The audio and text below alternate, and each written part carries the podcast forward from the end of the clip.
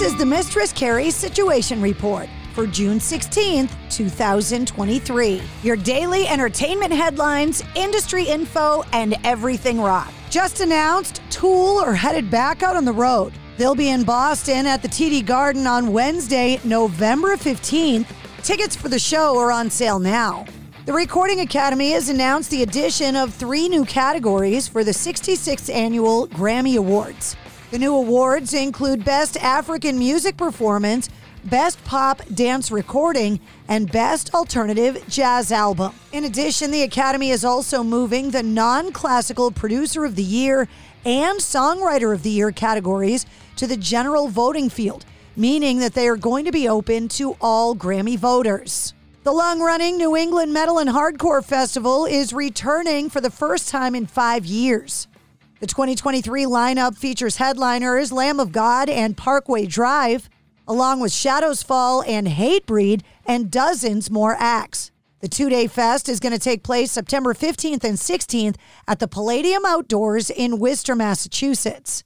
VIP packages are currently available. Tickets go on sale to the general public this Friday. The board of directors of Senators Sports and Entertainment announced on Tuesday that a group led by Michael Andlauer has entered into an agreement to purchase the controlling interest in the Ottawa Senators. Although the board has not disclosed the terms of the deal, multiple reports put the purchase price at nearly a billion dollars.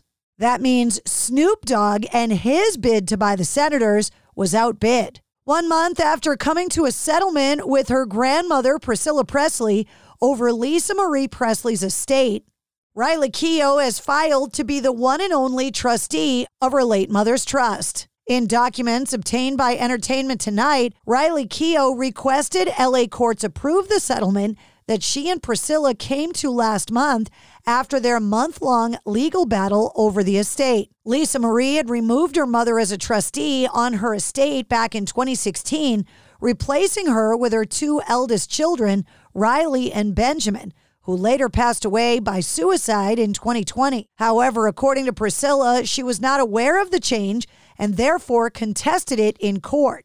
Jason Bateman is directing and starring in an eight episode adaptation of David Gauvey Herbert's 2021 Esquire feature, Daddy Ball. The series is set to stream on Netflix. Netflix and Bateman's production company Aggregate secured the rights to the story in a bidding war that included eight total offers. The story is based on the fathers of the Long Island Inferno youth baseball team who became embroiled in a feud for the ages. Los Lobos have announced they're kicking off a run of 2023 tour dates celebrating the band's 50th anniversary. The tour begins August 12th in Santa Fe, New Mexico, and finishes up in November where they'll perform at the Paramount in Los Angeles and at the Whisky A Go Go in West Hollywood. The release date of Avatar 3 has been delayed until 2025.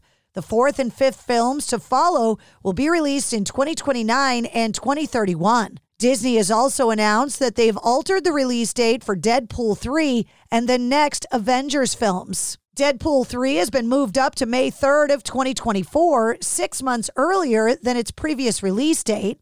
And Avengers Kang Dynasty has been pushed a year to May 1st of 2026. Its planned follow-up Avengers Secret Wars will now arrive on May 7th, 2027.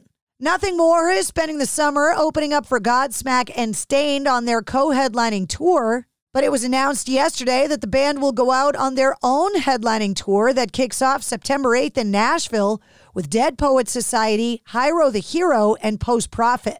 Tickets for the run go on sale this Friday at 10 a.m. local. Sir Paul McCartney is taking advantage of society's advancements since the Beatles broke up, using AI technology to complete a decades old demo that is set to be released in 2023 as the Beatles' final song. He didn't name the song in question, but he shared a few details during an interview with the BBC, confirming that it's finished and it'll be released this year. It's expected to be derived from a 1978 John Lennon recording called Now and Then, which was included on cassettes he made shortly before his death, labeled for Paul.